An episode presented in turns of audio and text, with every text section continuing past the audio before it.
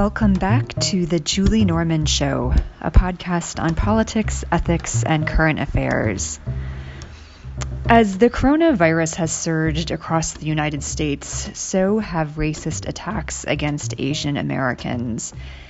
My guest this week is Jennifer Chen. She's a freelance journalist who has written two articles since the start of COVID 19 calling attention to this issue and drawing in part from her personal experiences. And this isn't the first time that Jenn has woven some of her personal experiences into her writing on issues that really resonate with a lot of her readers and a lot of other people. A few years ago, she wrote an incredibly honest and moving piece about her miscarriage, and that ended up going viral via BuzzFeed. And she still gets letters, emails, notes from people who read that piece, and um, men and women who who felt that just resonated so much with things that they hadn't been able to put into words. So. I've loved Jenn's writing. I wanted to have her on the show to talk about her experiences and some of the issues that she's written about but also the purpose of writing, especially in times of personal or collective crisis. Why is writing important? Why does telling our stories matter? Why does it matter for the person writing, and what might it mean for readers?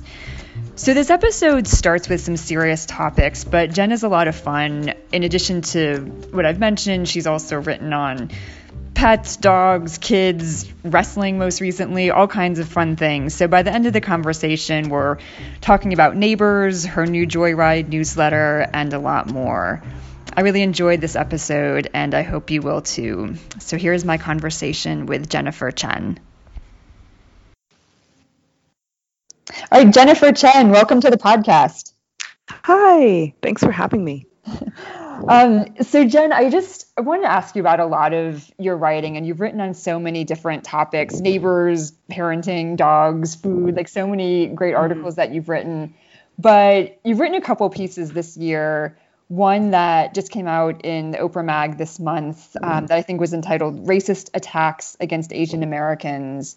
Are still on the rise during COVID 19. Mm-hmm. And I think you had written a piece back in March also about um, the dangers of calling the coronavirus the Chinese virus or Kung flu and, and the racism uh, involved with that. So yeah. I just wanted to jump right in with those articles and what what motivated you to write those pieces and what was that process like for you? Mm-hmm. Well, the March piece um, came to me. I've I've written for the print magazine and the digital director of the website for OprahMag.com reached out to me in March and she said, you know, um, I'd love for you to write about why the Chinese virus is racist, and I felt very strongly about it and. It was a quick turnaround, but I thought, you know, and I my girls were at my twins were at home, and I they literally watched me type it because I did not have, I mean, none of us had any sort of resources for childcare. So, um, but I felt very strongly that this was so important to discuss because it was only the tip of the iceberg, and that if it kept continuing, that we would see more um, more verbal assaults, assaults and physical assaults. And so when she asked me to write it, I said yes. Um, I turned it around in a day. Um, I reached out to experts. I, you know, I, I called on my Asian American community who've already started experiencing things and just um, pulled it together very quickly. Um, but I had already had it in my heart. I just felt like I just needed to gather all the resources together. Um, and to the parents who are hearing this, I, I was typing and my daughters were staring at me and I was like, you guys have to figure out something to do. I need to turn this in. And so they just played in the backyard while I typed and I just made sure they were safe.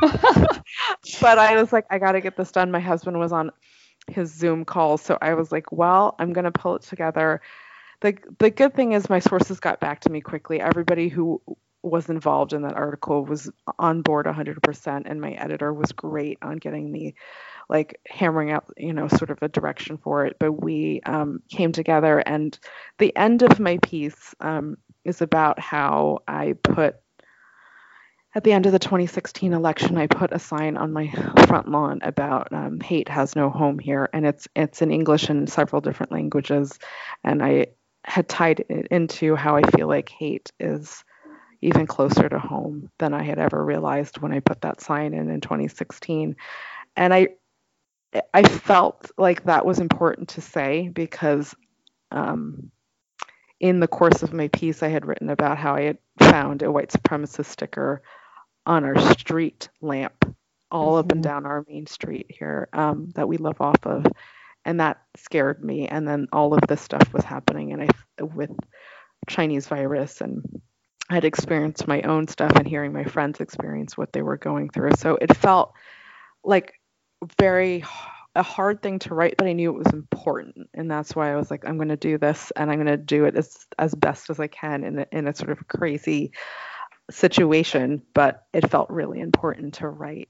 Um, and do you mind, like, some of the sources and friends that you reached out to, or even yourself, what were the kinds of experiences or the um, that you wanted to tell in the piece, or you know, the stories that people were sharing with you?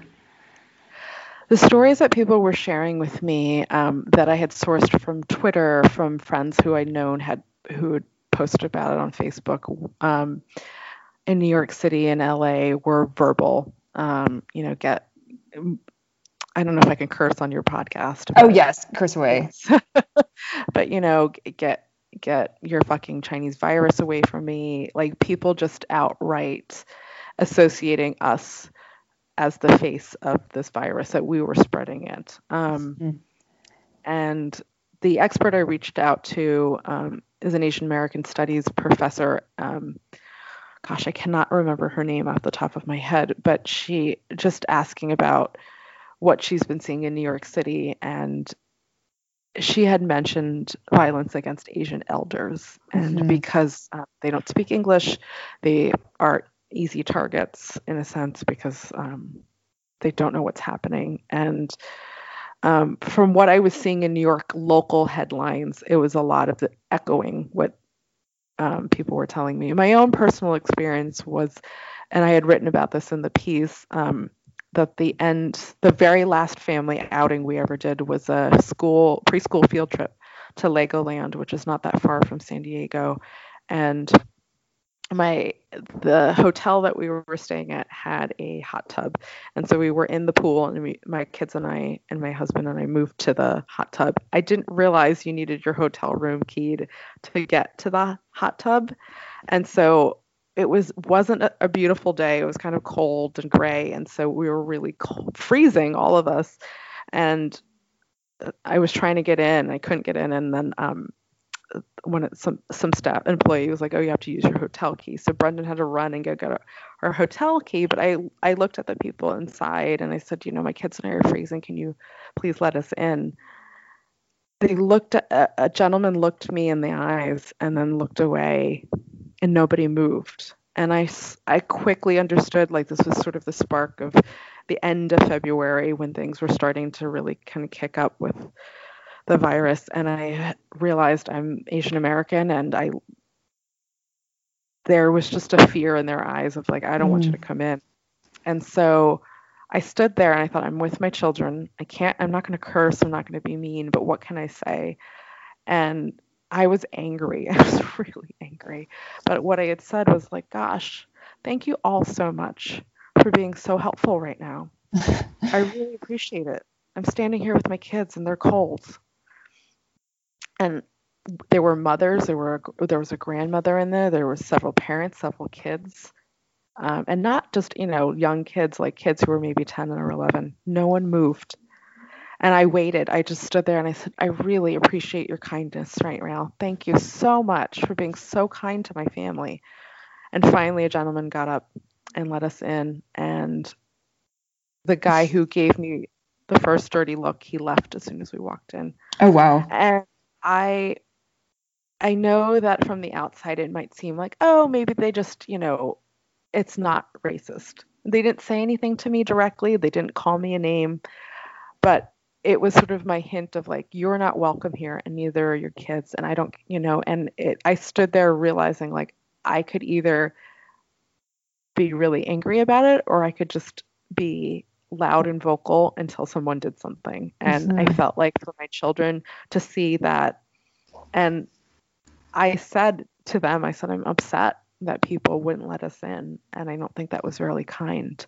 Um, but later with my husband, when they were in bed, I said, you know, that feels to me like this is the start of something that we're, I'm just starting to experience something that it's going to keep growing. Mm-hmm. Um, so yeah, yeah, that's, that's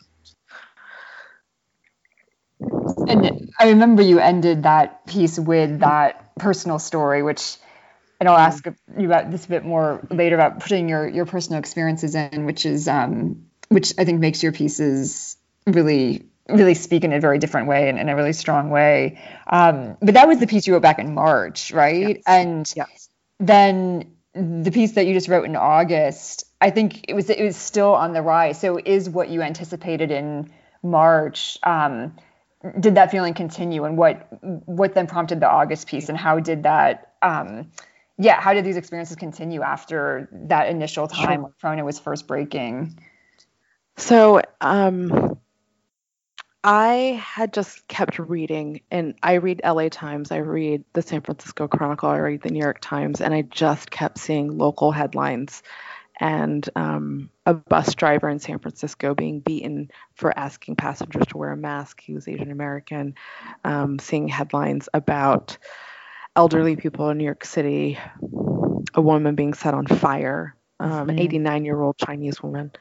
Um, and then in Los Angeles, seeing more headlines. And there was a, a viral video of a San Francisco tech CEO who had a racist rant against a family in a restaurant. And each one I would see get posted by my Asian American friends.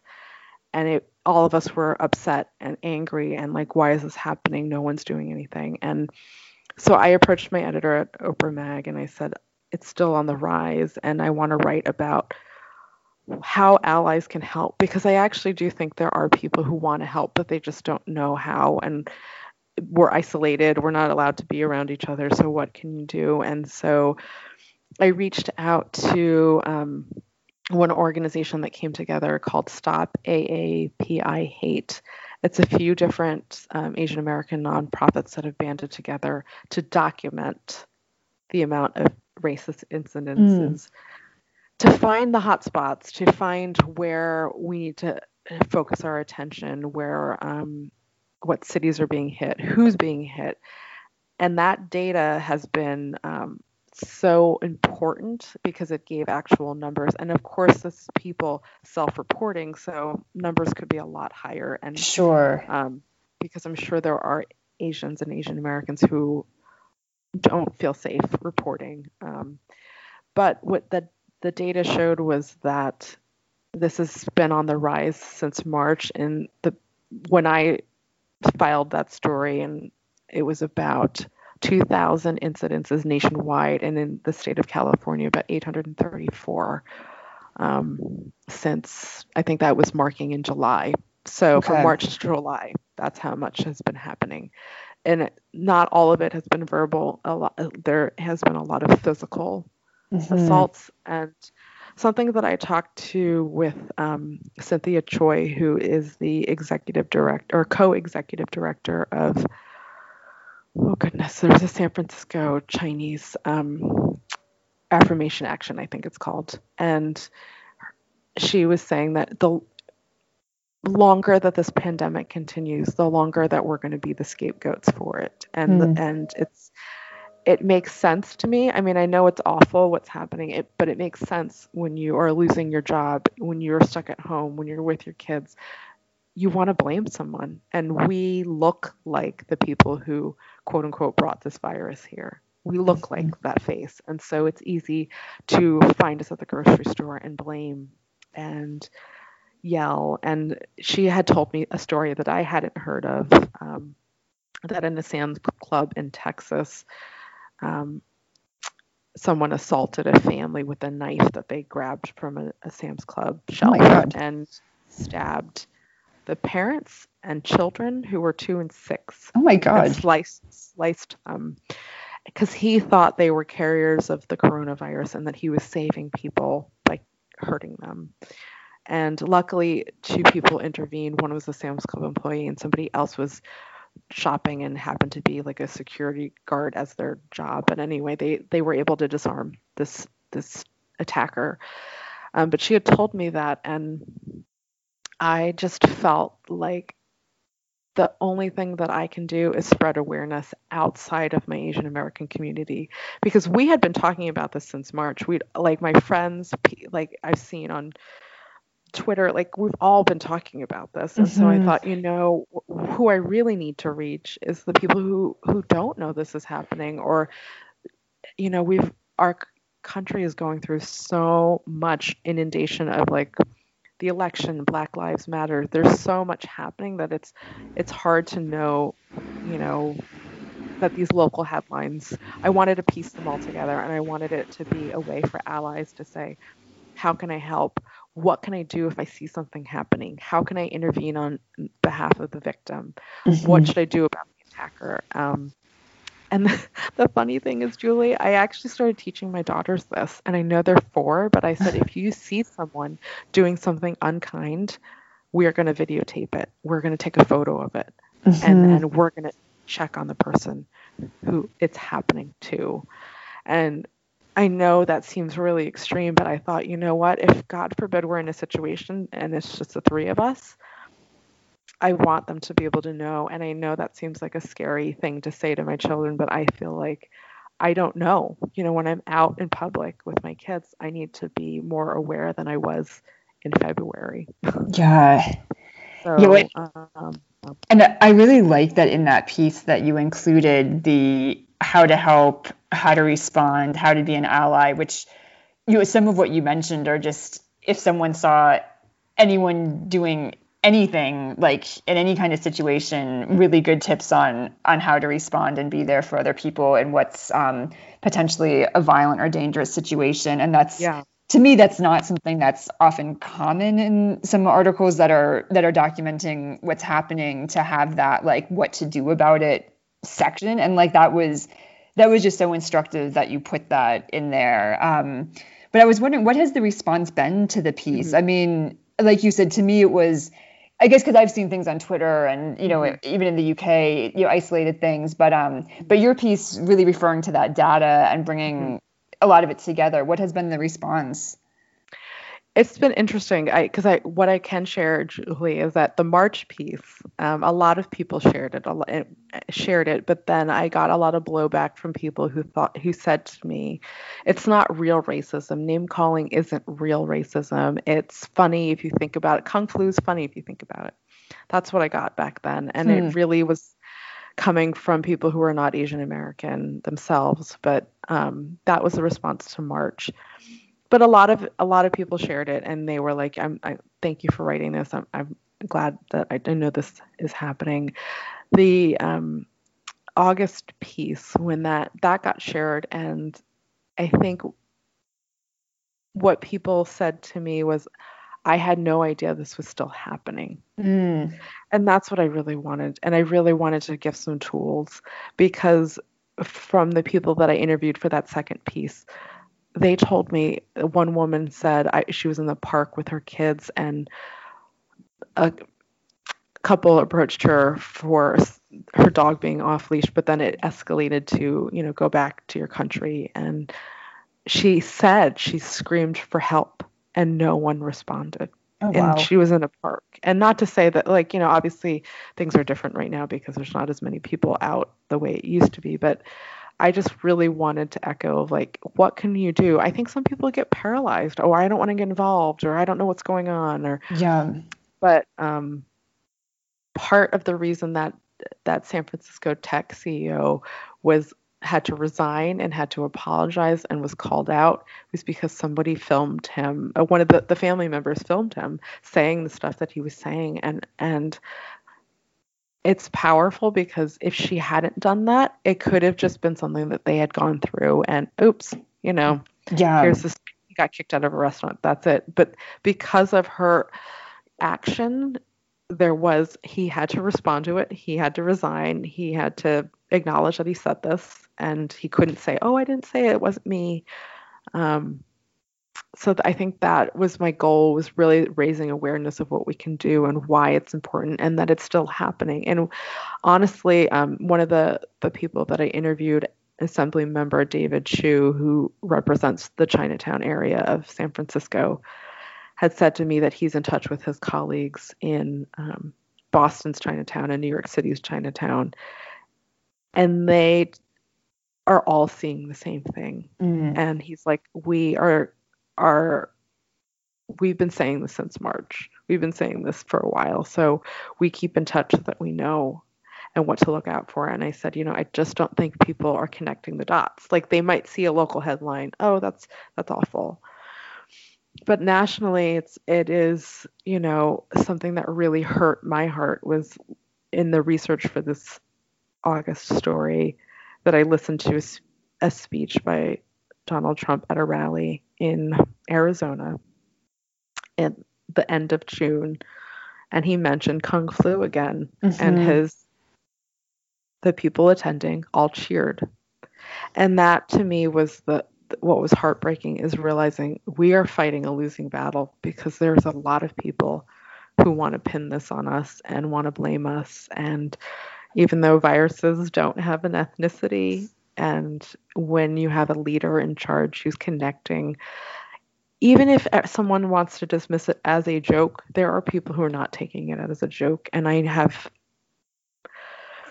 just it just feels really wrong to exclude asian americans from the voice of our country by saying that we brought this here we are the cause of it we are spreading it when in fact there's a lot of reasons why it's being spread, and it has nothing to do with our race. right. Um, so I I felt that piece in particular felt like it was something I kept seeing, and and I was like, I have had enough of lis- looking at local headlines. What can I do? What can I share? How can I get other people outside of my community to know what's happening? And I thought she has such oprahmag.com has such a reach and my editor was so supportive of the last piece and so we worked really hard to make this as clear and, and concise as possible with the um, sort of service section mm-hmm. because um, I approached her with, I want people to have tools. I don't want it to just be another scare piece of like, oh, this terrible thing is happening. But here's some things you can actually do. And then for within our own community of raising awareness that reporting the incidences mm-hmm. are the reason why we know where people are being targeted, where it's pr- predominantly Asian American women or Asian women because and that's really important data because that makes me more aware when I walk around. And I, I think the other thing I wanted to share too is that it's not these like tiny little towns in the middle of nowhere. It's Los Angeles, it's San Francisco, it's New York City, it's yes. Boston. It's those places that you think, oh, those are liberal cities. Like nothing's happening there. There is some bad stuff happening, and I, yeah. I really, I felt shocked when I I did that and found out more and more and what was happening. And so, I just really wanted it to bring awareness because I think that there's an easy in my mind, I'm like, oh, I live in Los Angeles. There's so many Asian Americans here. There's no problem. There is a t- huge problem, and um, I really wanted that to come across, and I really wanted some tools, and I didn't want people to feel like, oh, here's a horrible news story that I'm going to read and then feel bad about the world. And I really wanted to be like, here are some things we can do, and we need you. We need all of us to look out for each other. Um, I think Cynthia Choi had a great quote that she shared with me. If, if people of color are not looking out for each other, they're all they're going to eventually all come for us. If we don't, you know, really think about how we're all in this together, anybody could get singled out. Um, yeah, and so. I- yeah. I wanted to ask you too on that note. I mean, the first piece obviously came out in March, the second in August, and between that, obviously, we saw really the um, you know, the real emergence of the Black Lives Matter movement. You know, protests for racial justice. Um, how did that? How do you think that is affecting attention to racism against Asian Americans right now as well? Like I, I know you you personally and your family are, are doing a lot in solidarity with the movement, and do you think that's maybe helped bring more attention, or how has that maybe changed the conversation around racism more broadly, or not? Um, I think that I I think the Black Lives Matter movement was so important and is still so important, has been. Um, when it culminated with the pandemic, I felt like I feel like there's a lot of us who want to join in. Um, and it felt hard that you know when you have family and kids that you I, I can't go to a giant protest but i i feel like what this conversation has done is really cracked open bigger conversations um, a lot of my non people of color friends are starting to read books about how to be an anti-racist. That's huge. That didn't I mean those books are selling out and that you know they're asking me like do you have books and I'm like yes I have books at home and so I feel like that is starting a conversation that didn't happen 6 months ago. So I'm mm-hmm. glad and um a lot of I feel like I've seen a lot of shake ups in terms of um race and how to talk about race. Um, but I like when this when I reported on the rise in attacks, I thought, you know, I know that there's so much happening. Like we're so inundated with news and bad news, and you know, the protest took such.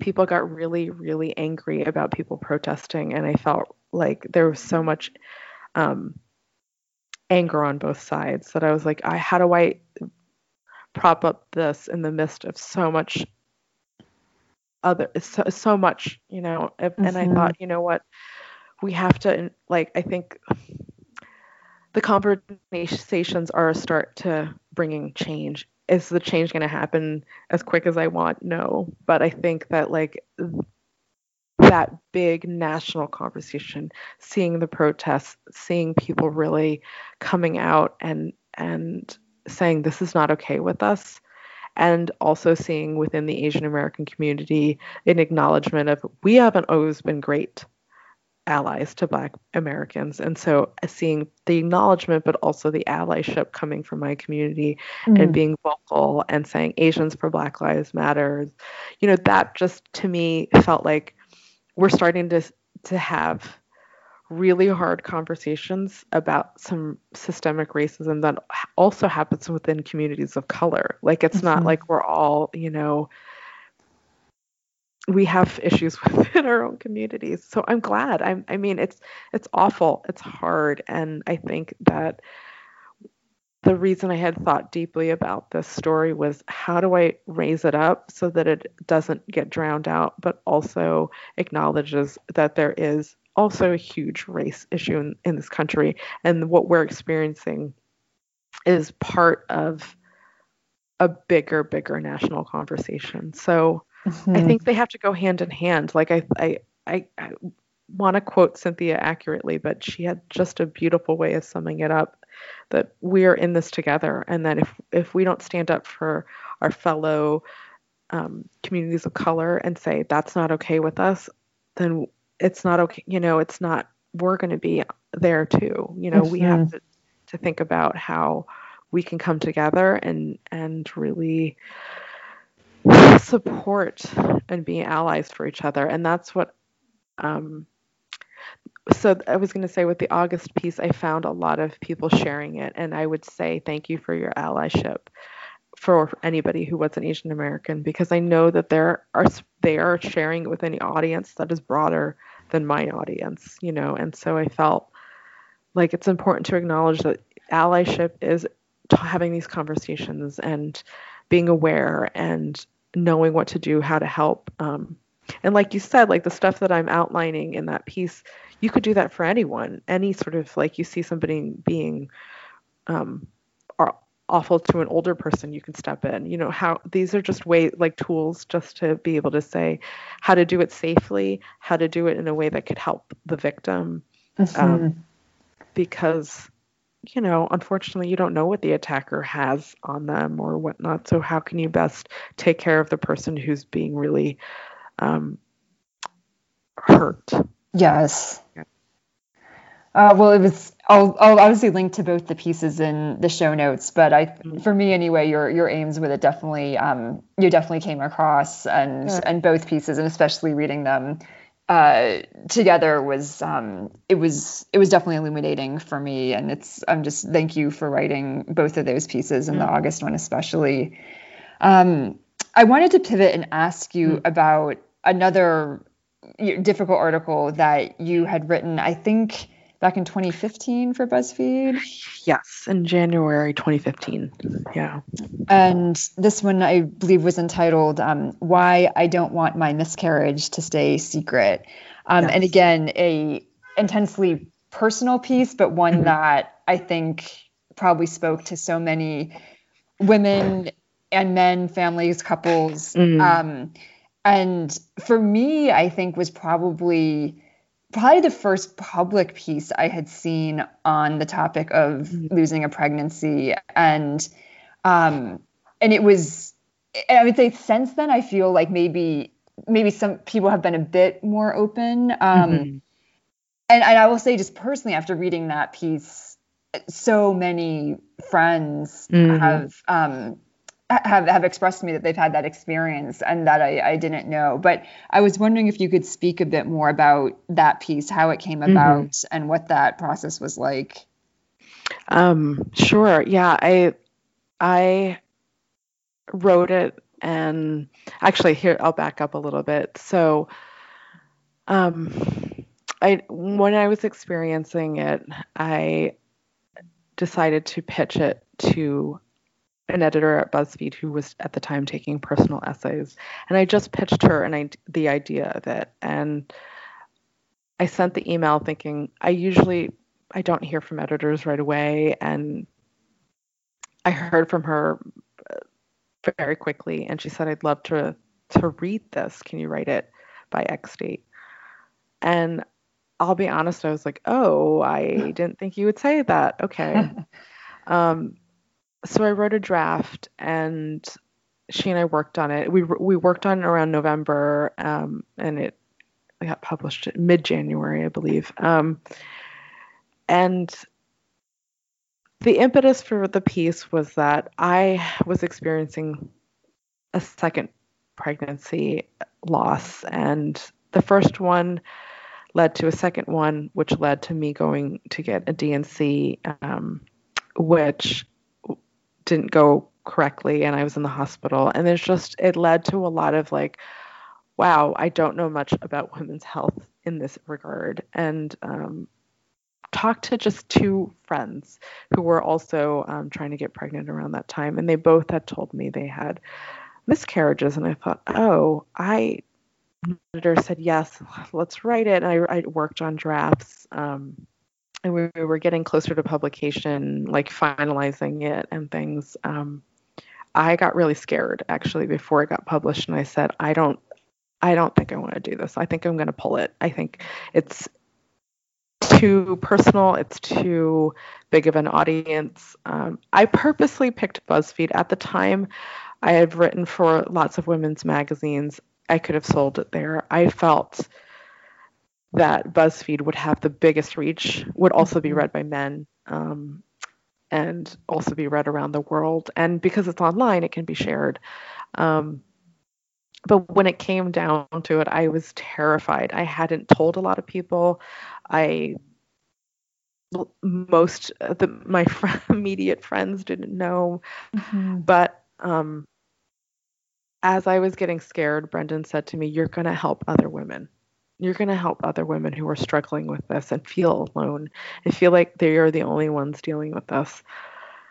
And that's when I was like, okay. Um, so we published it, and then my editor had said to me, like, part of could you engage with the comments and um, respond to people when they post comments? She and I had no idea that it would have gone the way that it did. I I couldn't keep up with the comments. I mean, there were mm-hmm. so many, and I was trying to like say like oh you know i'm sorry you've gone through that. And then but the other thing is i got emails i got tweets i got facebook messages from people who were you know friends of friends of friends. And um i i cannot tell you how many people reached out, men, women, um, women who were currently going through it, who women who were who who had stillbirth loss, um, just a floodgate opened, and I corresponded with people in India in Scotland in London. I mean, everywhere. It, and I think that it was really healing for me. And I know it's, it seems strange to say that, but it was healing because so many women and men said, I have been crying. I have been sad. I have felt like I I, I made a mistake. I feel ashamed. I must have done something. And um, I think there's a real sense of that no one is telling women because it's a medical thing, but I think there's not emotional comfort um, that comes with it and saying, I'm sorry, like that's awful because it's invisible. No one knows unless you tell them. Mm-hmm. Um, that to me, I still get emails occasionally about, and I still get people who share it with their friends who then say, like, oh, this really made a difference for me. Um, people have come out of the woodworks, and I, st- I mean, it's five years old now, more than five years old, and I, I at least I owe something else pops up because it's always it's still going to happen. It's mm-hmm. still it's not um, it's not going away. And the other thing I was going to mention too is that I they had approached me about doing a video version of it, which um, basically is a sh- uh, like a brushstroke of my essay, but me in it and sort of visualizing it. And I was really against it. I'll be honest. I mean, I was like, uh, I don't think so.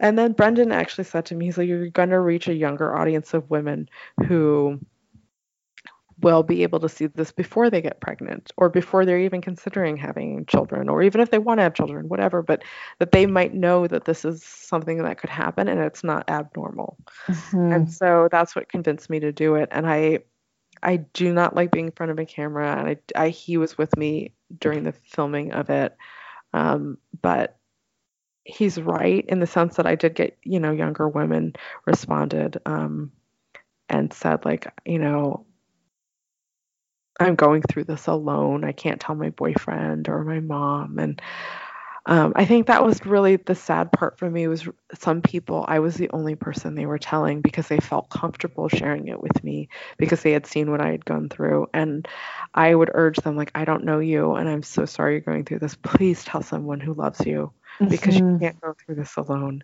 and I don't know if they did I you know that's I, but I do know that like a lot of people came to me and I was the only one they told. And that felt really scary because I thought, gosh, you know, thank goodness they felt comfortable to tell me. But I'm also not a part of their lives in the sense, like, uh, you know, I'm not. Yeah. I can't give them a hug. I don't know who they are. So, um, you know, that piece was really hard to write and really hard to say, I'm going to just be the public face of this, but I felt like um, it felt really healing afterwards mm-hmm. to know I wasn't alone. Um, the men that I heard from were dads who were like, I am sad, but I don't want to overshadow my wife's sadness or my partner's sadness. Mm. So I have been quiet about it. I haven't said anything and I'm telling you. And that's when I was like, oh, I didn't realize men are also feeling loss, or you know, the partners are feeling. I, I shouldn't say men because there's obviously um, not just heterosexual relationships in mm-hmm. this situation, but um, you know, partners had said like, I feel the sadness, but I know that my partner's going through the physical loss and the emotional loss, so I haven't said anything, or mm. I keep it quiet, or I'm trying to be strong for them. So that's that felt really like something I didn't know was happening and allowed me to see that like it's it's it's a bigger conversation that none of us were having. Um, yeah, and on that note, I mean, one of the beautiful things I thought about that piece is Brendan, your husband, who is um, a major character, for lack of a better word, in that piece, and how you how you're very open about discussing his his mm-hmm. grief and um, processing of this with you that I felt you didn't need to put in, but it brought another um, just very human element to that to the whole piece that um, mm-hmm. I think probably did as it obviously did, um, you resonate with men or partners out mm-hmm. there as well. And I thought that was a really just special thing that you did. Um, and do, do you think the conversation around miscarriage and around pregnancy loss has changed since you wrote that piece, since that was, I guess, over five years ago now? Yeah, I think so because I've seen more pieces. I've seen, um, you know, celebrities being like, you know, saying that they've gone through loss. I've seen it in like, you know, People magazine. And I think the reason I say that is that I think when people share their truth and honesty that inspires others to not hide and feel shame. And and i think you know in particular um, i was involved with like a psa with glamour in october because that's when it's um, infant and pregnancy loss awareness month. And there was um, a few celebrities, actresses who came together and did a PSA that it's happened to them and it's happened to them. And um, I think that is important to get it in front of others so that they don't feel alone. And I think um, from 2015 to now, I've seen more women share publicly. And whenever they do, I said, Thank you for sharing your story. I'm sorry you've gone through that loss. But I think it it makes it easier for anyone else going through it who maybe doesn't feel comfortable to share to know that like they aren't alone they aren't isolated um, in this i've seen more women share about infertility and just the journey to becoming a mom um, being more transparent which i think mm-hmm. is just going to help all of us because before i wrote the piece I just thought everyone got pregnant and had kids like like easy, easy. You just go off birth control and here you go. And not understanding there's a lot of women going through like infertility treatments or going through adoption and the circus that can be and sort of just all of this stuff and it opened my eyes to seeing that there are so many different stories out there and that sometimes we just see one. Mm-hmm. I think that's the only way it gets done. And so, you know, I'm I feel so inspired. I think something that I was going to connect it to, which does it sort of doesn't make sense, but I think of when Me Too came about, I think it inspired a lot of people to speak up for things that they had seen that were just inhumane. And i felt like that was just a it o- cracked open a door of like this is happening to women this is not right. And then that opened the door for a lot more conversations to happen to say mm-hmm. these things aren't right. We're seeing this. And and i feel like being truthful and honest um, is just really the best way to to crack through some of that veneer of like thinking that only you know everyone has children easily or that you know um, that it's easy for women to work and not be harassed. It just i feel like it these kind of really uncomfortable hard conversations just open the door for people to share their truth share their vulnerability and feel like they are um, not alone mm-hmm. and isolated especially since we're so isolated right now. Yes. Yeah you know, I'll ask them what what for you is the purpose of writing? Is it um, for social change, for connection, for expression, for entertainment, all of the above? Like what mm-hmm. what is it about for you? Um, you know, these the pieces that we've talked about have really come out of a, a place of it's something from my heart that feels really important to share and know that I'm not alone. And um, I feel like what I love to do with my writing in the journalistic side and, and these personal essays and these sort of reported essays is to really take something that's important to me and bring it to a larger scale and that includes like organizations I love. I've you know I've profiled nonprofits that I've just seen do amazing work, and then being able to go out and interview the people that it, it's affecting and seeing it um, I interviewed a nonprofit called Hello Neighbor that I'm so proud of. That a piece that I, I pulled together on that for Real Simple and to know that they got a bigger national audience to read about them and for people to read of like how people are coming together in a time that feels very divisive. There are people helping each other um, and i love that of, piece. Can you yeah. can you just say what hello neighbor uh, is? Because sure. that was a great piece. Yeah i found them um, through actually their publicist had sent me an email and it is a nonprofit based in pittsburgh pennsylvania. They connect um, refugees and immigrant families to um, families who are living in Pittsburgh who are American. And they basically have a mentor mentee relationship.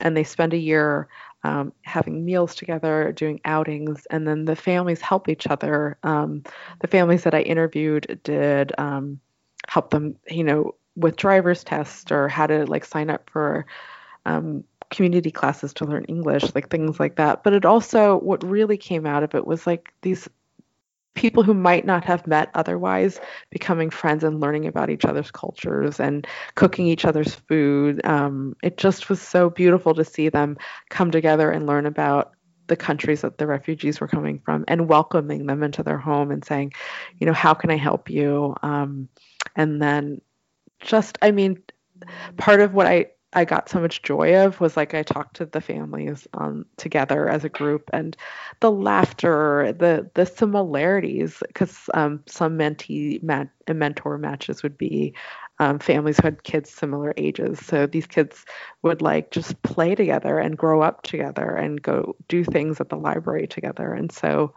I just really loved that because I felt like in a time when it feels like us versus them to see people really um, take care of each other and love each other and be neighborly. yeah. it was just a joy. So for me, like I love those kinds of stories because to bring that to a national audience, to like interview those people, to just say, hey, there's something really good going on. Um, I love that. Like that to mm-hmm. me is mm-hmm. just so such a perfect marriage of all the things I like to do and I'm good at. And um, I I feel like I've committed to writing more stories that mean something to me, whether it is um, speaking out for my community or if it's highlighting um, amazing nonprofits that are doing good, good work to change the world. That to me is has just been the highlight. My own personal work, like um, books that I'm working on or things like that, they all have to mean something deeply to me because I, you know, I'm a mom of four year old twins and i'm like if my time is super valuable especially during the pandemic when i also was you know managing childcare it's like i i knew that i had to really be concentrated on what i worked on because um, that piece like i said that i wrote in a day i was like this meant something really important to me and i wanted it to have the weight that it did I wouldn't have done that for just anything else, you know. And to me, that was like, I have to do this for my community. And I think it's something that I want my daughters to someday know that I did um, for a bigger goal. Um, so, yeah, I think, are, yeah. So, what are you working on now? Um, gosh, I'm working on one of my last Oprah magazine print stories about an organization called Heart of Dinner. They're in New York City's Chinatown. Um, they so in connection to what's happening in Chinatowns across the country, businesses are are businesses down, but also violence against elders is up, and so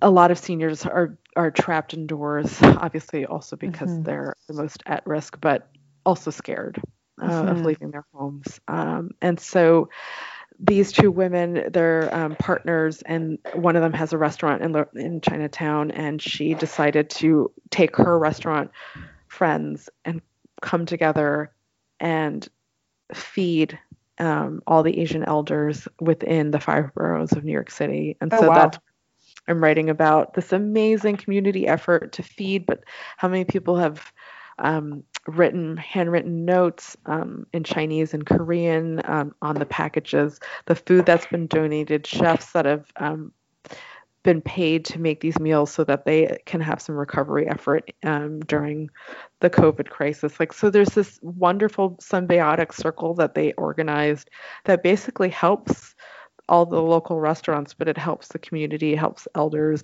and all these volunteers are are drawing on the brown bags. Like it's Heart of Dinner. If you go on their Instagram, you'll just see the most beautiful packages of food. And so they're delivered to seniors so that they have healthy, nutritious um, food that's from their culture. And it's um, it's just been such a beautiful effort. So anyway, I'm writing about them, and that's going to be in the November issue of Oprah Magazine. Um, and nice. I'm really excited about that one because I love it. It's just so heartwarming. I and um, they work so hard and they've fed more than 21,000 seniors um, oh, wow. in New York City. Yeah.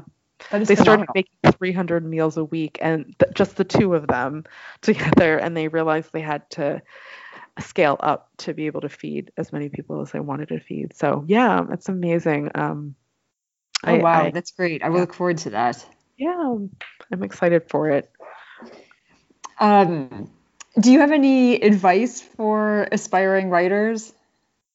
Yes, I have a lot. I'll narrow it down to um, the best advice I can give, especially during this time period when it feels like um, me- there's more media outlets shutting down and publishers and all that stuff. Um, my best advice is to keep writing. And the one story I'll share in relation to that is when I was 18 my freshman year of NYU, I went to see Toni Morrison read from her latest book and stood in a very long line to get my book signed. And I was so nervous. She's one of my favorite writers. And I just said to her, I was trying to think of something to say this whole time that I was on this line, and I finally get to her.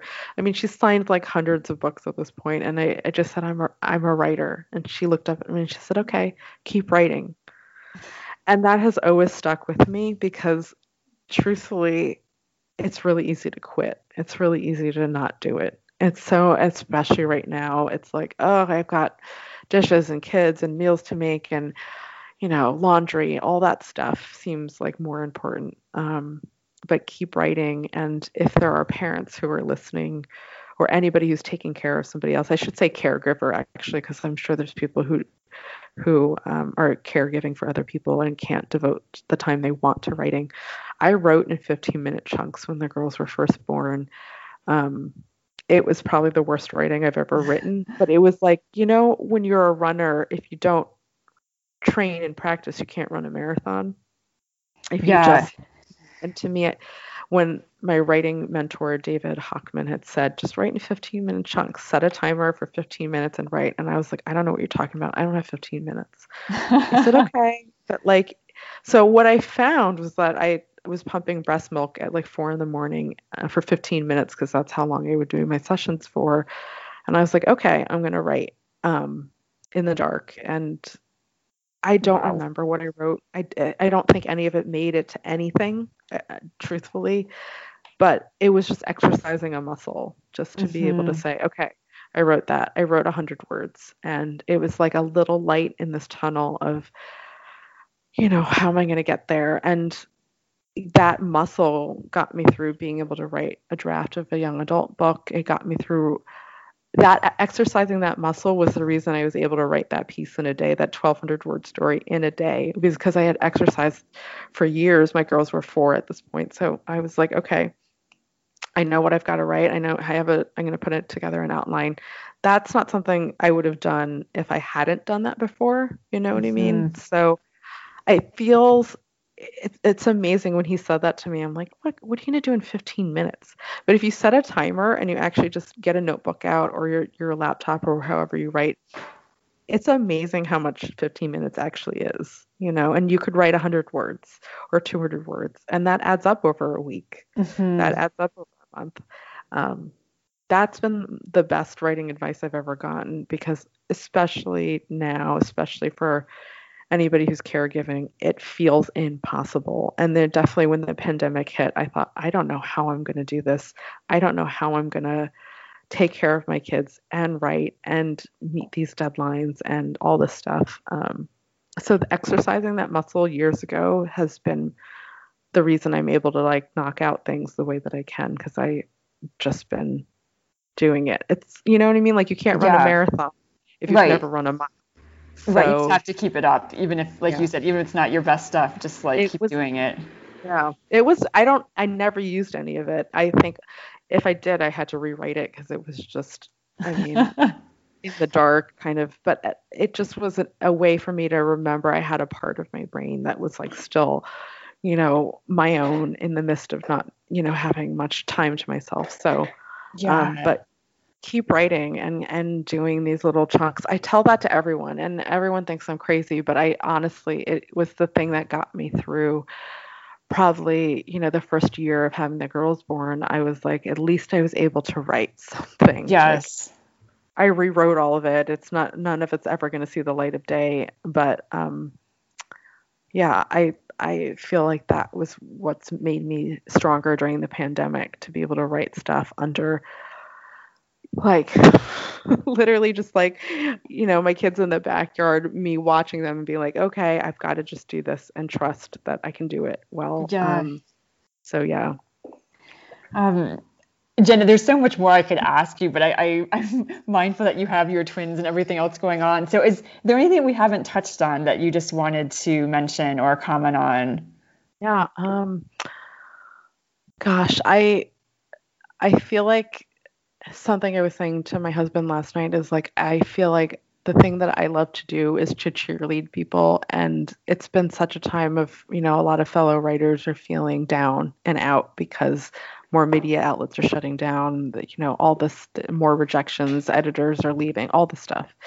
And I like to be a cheerleader and so I'm launching a newsletter called Joy Ride um, because I want to give people like a little pep talk every 2 months because I feel like that's something I love doing. I've been I send emails to people who are sort of like struggling or feel like, oh, I don't know what to do. And um, I have a wonderful writing community, and I thought, you know what, I actually really like doing this. So if anybody wants to sign up for it, um, it's jenniferchen.substack.com, and I I just decided this week I'm going to put it together um, every Friday, every other Friday, um, to bring some joy to people and, and cheerlead them on through whatever they're going through because I think it's a tough time. I mean, I I remember that first week of the pandemic when the the girls were home and we were working, and I thought, I don't know how I'm going to do this. Mm-hmm.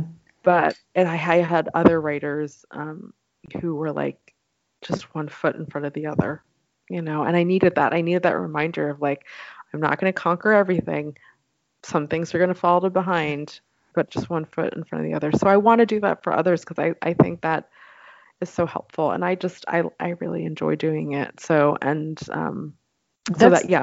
That's, that is great. I did not know you were there. So it's Joy Ride, yeah. jenniferchen.substack.com.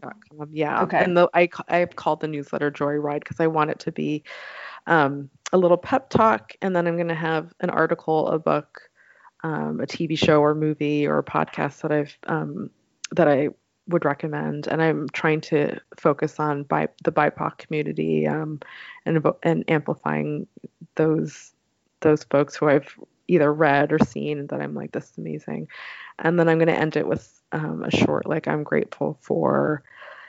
Um, dot dot dot. It's something I do with my kids every night. We have a gratitude list that we say what we're grateful for that day. Um, mm I think it's been so helpful during this pandemic, especially for them and for me to hear them say like, "Oh, I'm grateful." Like we'll just just something simple that they'll say, "I'm grateful for um, playing," or "I'm grateful for the thing I ate today that they really loved." Um, you know that helps me to end the day and think, okay, they're like even though in the midst of all of this, there's something that we can remember to be happy for and grateful for. Um, just kind of mm-hmm. gives me the joy at the end of the day, especially some of these days where, you know, the girls will have a really tough bedtime and I'll just feel like I'm so grateful that you shared all those feelings with me. And even though I'm just like, oh my gosh, this has been so hard. So I I I wanted to end my newsletter that way, but I I I wanted it to be not something that's like slamming your your door every day, but it's like every 2 months you just get a little a little pep talk and sort of a reminder of some good things happening. Oh, that's the other thing I was going to include is um, a nonprofit or an organization that I've just caught has caught my attention oh, nice. because I've written about them so much. A lot have a lot of them have come in my inbox, and I'm trying to highlight ones that I might not be able to write about. Um, that's fantastic. Yeah, I just there's so many. I want people to remember there's so many good things happening because there's so much bad right now. I mean, there really is, and I I'm not trying to um, like gloss over the really big problems we're facing, but I I do want to acknowledge that there's some good stuff, good people. There is a lot of people doing good work um, that needs to be supported, and some Absolutely. of this fun stuff too. Mm-hmm. But you know, um, like in my the one I'm gonna launch on Friday. Um, I recommended the Babysitters Club on Netflix because I love I loved the Babysitters Club, but I actually was amazed at how modern they took things and really um, brought to light transgender issues, race issues, um, uh, health issues. I mean, it just was. I was surprised, frankly, that a show would acknowledge some of the stuff that they did, and I thought they did it really well. So I want to just amplify that and just say, hey, I didn't know this is like it's great, but there's also like they're highlighting stuff that you know we're not ever in the books. yeah. Yes. but I am uh, blown away by. So anyway, that's I want to bring a little joy to everybody's uh, day, and I feel like that would be my way to to give it um, everybody a pep talk. oh, well, I love that. Um, and on the note of recommendations, I usually yeah. end the podcast with asking for recommendations also, mm-hmm. either books or um, or articles, podcasts, anything. And I'll obviously link to your articles as well. Gosh, I have so many. I the good thing about quarantine is I've read a lot more um, than I've ever read before. Um, so I'm trying to think, narrow it down. Is that a podcast I love right now is Brene Brown's Unlocking Us. I, I'm a huge fan of her work, but her podcast, which she launched just before the pandemic or during the pandemic, has been such a saving grace. She's interviewed so many amazing speakers, um, ranging from, you know, social scientists to um, anti-racist speakers. Um, she's just covered so many of the tough topics that we're dealing with, but she's done it in a way that's I feel like um, honest and true and vulnerable and real. Um, so I, yeah, I she's great. Yeah. That. I just I find like it's gotten me through the quarantine because I thought, oh my gosh, here's somebody doing the work and and bringing on speakers who are in, enlightening me on stuff that I wasn't aware of. She had Laverne Cox on talking about um, transgender issues that I was really honestly not aware of of of just what's happening in their community. So I really love that. I feel like she's but she's doing it in a way that's fun and still mm-hmm. serious at the same time. So I highly recommend that podcast. Great. Yeah. Well, Jenn, this has just been great chatting with you today. And again, just thank you for all the great articles and writing that you're doing, which um, again, I'll, I'll link to in the notes, but it's just always a pleasure reading what you're writing and always a pleasure chatting with you as well. Thank you so much. Thank you once again to Jennifer Chen. You've been listening to The Julie Norman Show. Original music for this podcast is by Kevin MacLeod. If you like this podcast, please give us a rating, subscribe on Apple, iTunes, Spotify, Stitcher, or wherever you listen to your podcasts. Tell your friends, tell anyone you know. Stay well, and please join us next time.